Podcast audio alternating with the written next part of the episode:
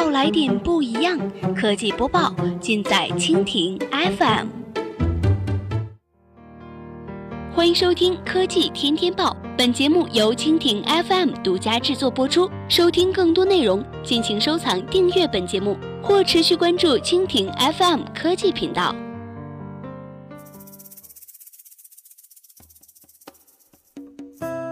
大家好，欢迎收听今天的国内播报。今天呢，我们来关注一下京东天天互怼上公堂，业内最后达成和解的可能性较大。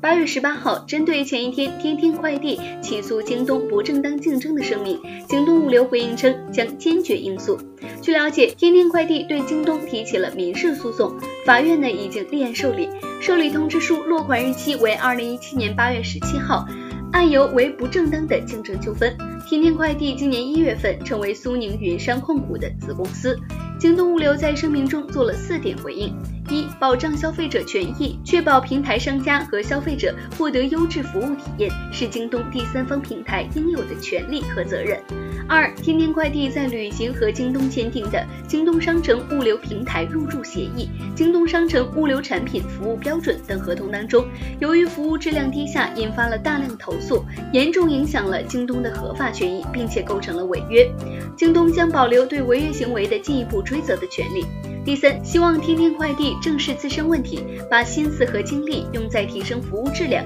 和解决消费者投诉上，不要整天想着炒作做戏。如果天天快递的服务质量能够得到有效的提升，满足平台消费者和商家的需求，京东平台的大门依然会向天天快递敞开。第四，京东坚定的维护平台服务质量和运营规范的决心不会改变。对于天天快递此次的恶意起诉，我们将坚决应诉，相信法律会做出最公正的裁决。不过，有业内人士分析，怼则怼矣，两家最后达成和解的可能性比较大。七月十九号，京东发布公告称，为了确保用户和商家在使用物流服务当中的体验，京东将从七月三十一号起暂停天天快递服务。同时，京东建议平台用户使用服务京东物流、顺丰、中通、韵达和申通。七月二十一号，天天快递发表声明称，京东单方面通知商户停用天天快递，此前并未与天天快递就停用一事进行任何的有效沟通，也未给商户选择的余地。同日，天天快递紧急地向国家邮政局投诉了京东严重扰乱市场秩序。七月二十四号，苏宁高管孙卫民率先的发文力挺旗下的天天快递，怒怼京东称，全场服务最差的是京东在诬陷天天快递，这个黑锅不能背。真正原因是苏宁投资了天天快递，京东和苏宁是直接竞争关系。苏宁云商在今年上半年分两次完成收购了天天快递百分之百的股份。京东方面回应称，请孙副董事长收起玻璃心，不应该哭天喊地的叫屈，而是应该好好的反思一下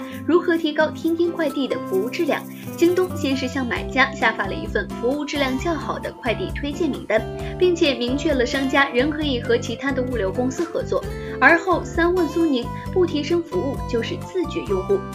天天快递回应玻璃心一文称，天天快递有幸能被京东视为物流领域强大对手而被封杀。不仅天天快递，我们还看到很多的快递公司也陆续的遭到京东的屏蔽、封杀和清场，这是对整个中国快递行业的周一大屠杀。就连圆通都在这一轮加入战局，对京东表示公司反对一切依靠平台霸权、强迫战队、清除异己的行为。京东继续回应，并且明确表示不存在媒体口中的京东商家不能和第三方物流公司合作的说法，并且三问苏宁。一、为什么苏宁连自己的商品都不用天天快递来配送？是订单量太小，还是不太放心呢？第二，苏宁张口闭口开放共享，为何拒绝京东物流为苏宁提供配送服务呢？第三，如果苏宁上出现了导致大量消费者投诉的商品和服务之后，是选择清退还是放任自流？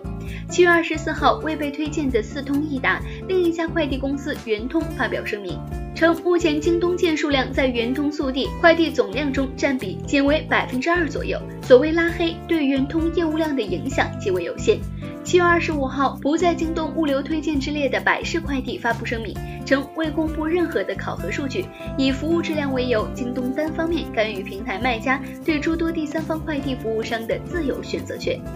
八月十一号，京东官网发布公告。京东平台将于二零一七年八月二十一号终止和天天快递和百世快递的合作。好了，以上就是我们今天节目的全部内容，感谢您的收听。如果您喜欢我们的节目，可以点击屏幕上方的星星来收藏我们的节目。明天同一时间，我们不见不散。